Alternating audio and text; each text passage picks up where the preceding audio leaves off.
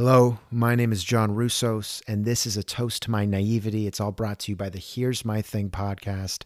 This is episode 5 of 10 uh, Going on a Date After Being Severely Disappointed. Enjoy. I had to turn off my phone today. Well, first I, had, I turned it to vibrate, then I turned it off. A, a group chat turned into a frenzy over Halloween plans and costumes. It started with someone saying that they were planning on being a parrot and just wanted to double check that no one else was going to be a parrot too.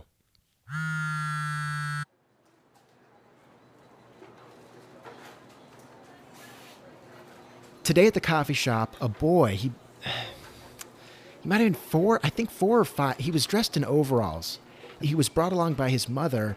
I think she bribed him with the power of choice, that if he came, he could pick from the armory of treats that staled in the glass box by the register because what does a coffee shop offer him? There are no coloring mats with crayons, only people with facial piercings and attitudes. He might only know it as a place that smells like whatever lingers off his uncle's breath, a place where people who don't shy away from the plaid patterns go to dig their fingers into their temples and glare at their computer screens. He chose a vegan sugar cookie. I don't think he knows it was vegan because I don't think his mom cared to explain to him what that meant, as that would then require a conversation about morals and, and GI stuff. A conversation not meant for cafes, but places like longer car rides with cheeky rays of sun that peek into back seats.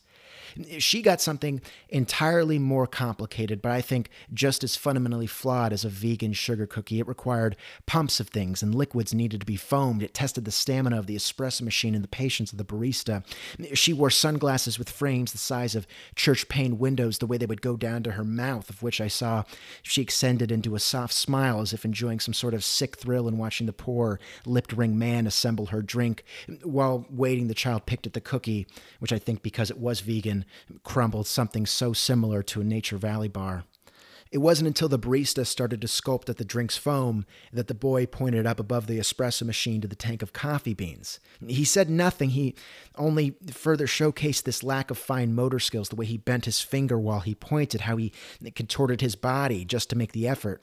His mom said, Those are coffee beans. They make the drink.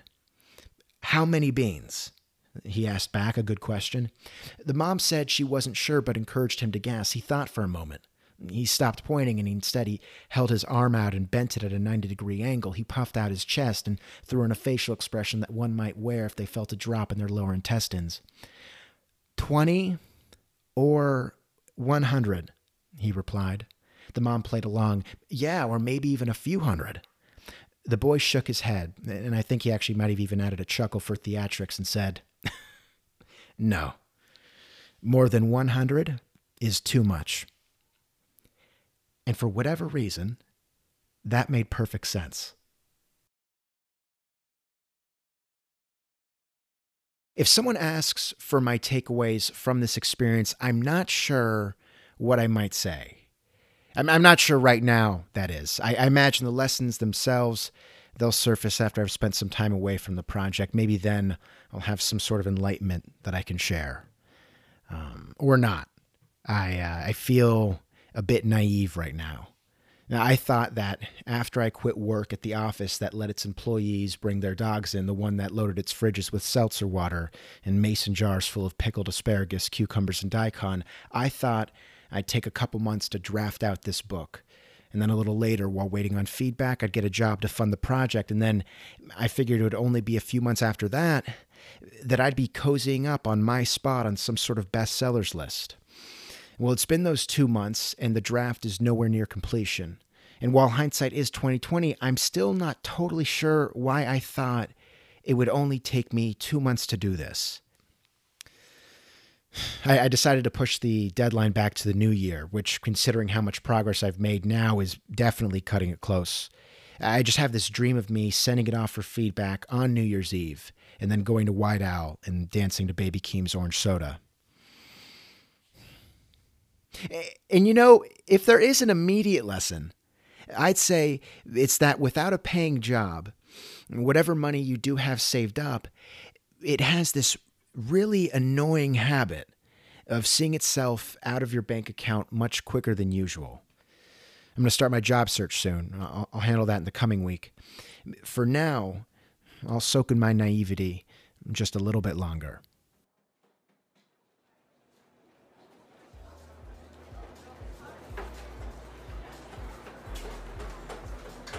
Just when I thought the manager with the mule tailed goatee had pitched the perfect game, something like walking the very thin line on the border of enigmatic and unamused, he said the word football.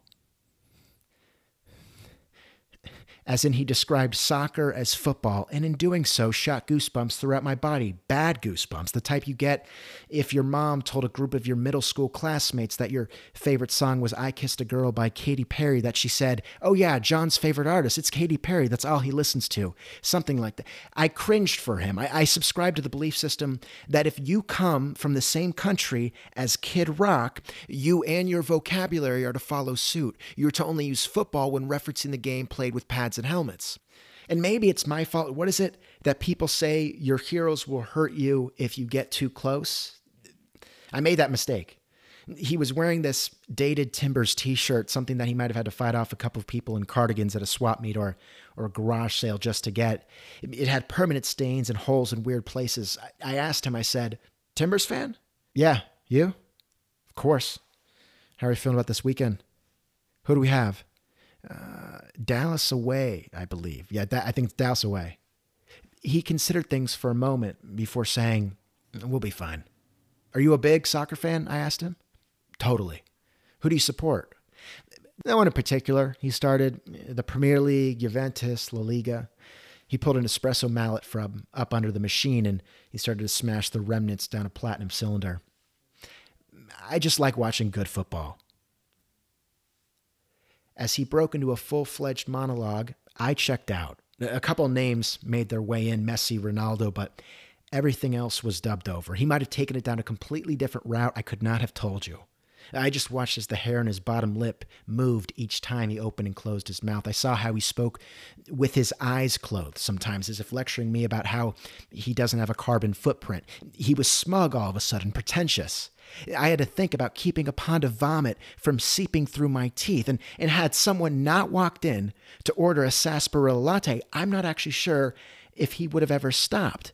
While they ordered, I confirmed that my train of thought was long gone, definitely not coming back to anything productive. And so I slid out the door, hoping the man with the mule tail goatee wouldn't catch me on the way out.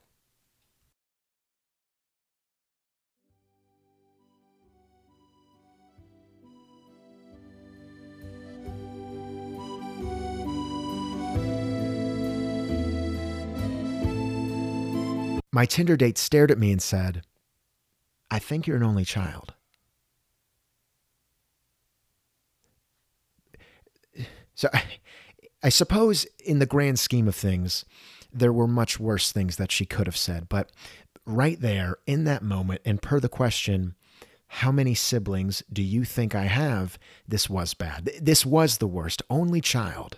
And she said it with reverb, I, I swear. And then she slowed it down and she took a napkin to the corner of her mouth to shoo away some crumbs. She's right, of course. I am an only child. But who wants to come off as one? The term only child swims in a different lane, but the same pool as the words narcissistic, selfish, and spoiled. And hold, so hold on. I picked up the check. I picked up the check and I asked her questions. Questions like why she got that tattoo of a rattlesnake sitting on a bed of roses and why she chose to put it on her stomach. I'd asked her what music she was into, and she said rock. And it, yeah, and in the order of transparency, yes, I laughed a little bit. I tried to suppress it. But has anyone ever just answered rock? Aren't you supposed to say anything but country? Don't you answer that question with a compound sentence? Where was the and or the pause to say hip hop? Nope, just rock. I'm still, among other things, I'm still hung up on that. I'm not sure why that was. It, it came off like this. The delivery was something like this What's your favorite food? Pancakes. I reserve the right to acknowledge that maybe not everyone views an only child like that, but for now, I just don't see things that way. And, and it wasn't the end of the world, but certainly it marked the end of the date, right? Why would anyone want to be around someone who supposedly thinks that everything revolves around themselves? But she didn't get up from her seat. Her excuse to leave still holstered, and I might have missed something, missed something, or misheard something. The acoustics at the bar, they were very poor. They, they were terrible. but really only one of the few things that I had to complain about. If I'm not mistaken, the original plan for the space was to be a hangout for restaurant industry workers as it's open late and the drinks are cheap, the food is good and also cheap. The only other area where they went wrong was not charging a cover fee for people whose forearms aren't covered in tattoos, scars, and burn marks, because for some reason, the only types of forearms that seemed to show up are blank canvases, ones preserved underneath Oxford blue shirts and company branded quarter zips, only ever in danger to an unsheathed pen or the sun baked leather center console of a leased Lexus. You'd be very. Su- well, no, actually, you, you shouldn't be surprised at all about how tacky a room gets when someone in laceless Converse walks in. Still, I've pledged my allegiance because they make the best grilled cheese that I've ever had, and there isn't a close second. I suggested my date might try it. I told her she would feel wealthy eating it. I, I explained how it's only $5, but after a couple of bites, you can't help but pat your pockets for a set of car keys solely equipped with buttons, car keys that certainly aren't there. When I asked her if that made any sense, she tilted her head and squinted back at me in reply, and so I didn't push the grilled cheese any further down than that. Which I think may have been a reason why she never left early. We hung out for five more hours after the bar. We walked around city center for a little, and I, I remember us running too for some reason. At 10, we ended up at the Espresso Bar and Bar and Grill, where she asked me why so many people wear flannels in town, and to which I replied, I, um, I don't know. It's, that's a good question. There's a lot of trees, I guess. I don't, I guess those two go hand in hand. That's a good question, though. Do you have a flannel? I asked her. I think so, she started. It's, it's plaid. Not necessarily the same thing. I'll send you a picture, she promised. I nodded, then took a sip of what was a then lukewarm lager. She really is beautiful. She really is beautiful. And from what I could tell, I don't think she was wearing any makeup that night. She has tan skin, and, and the outline of her upper lip, it sees to the same dimensions of the single line birds I let fly across my drawings in elementary school.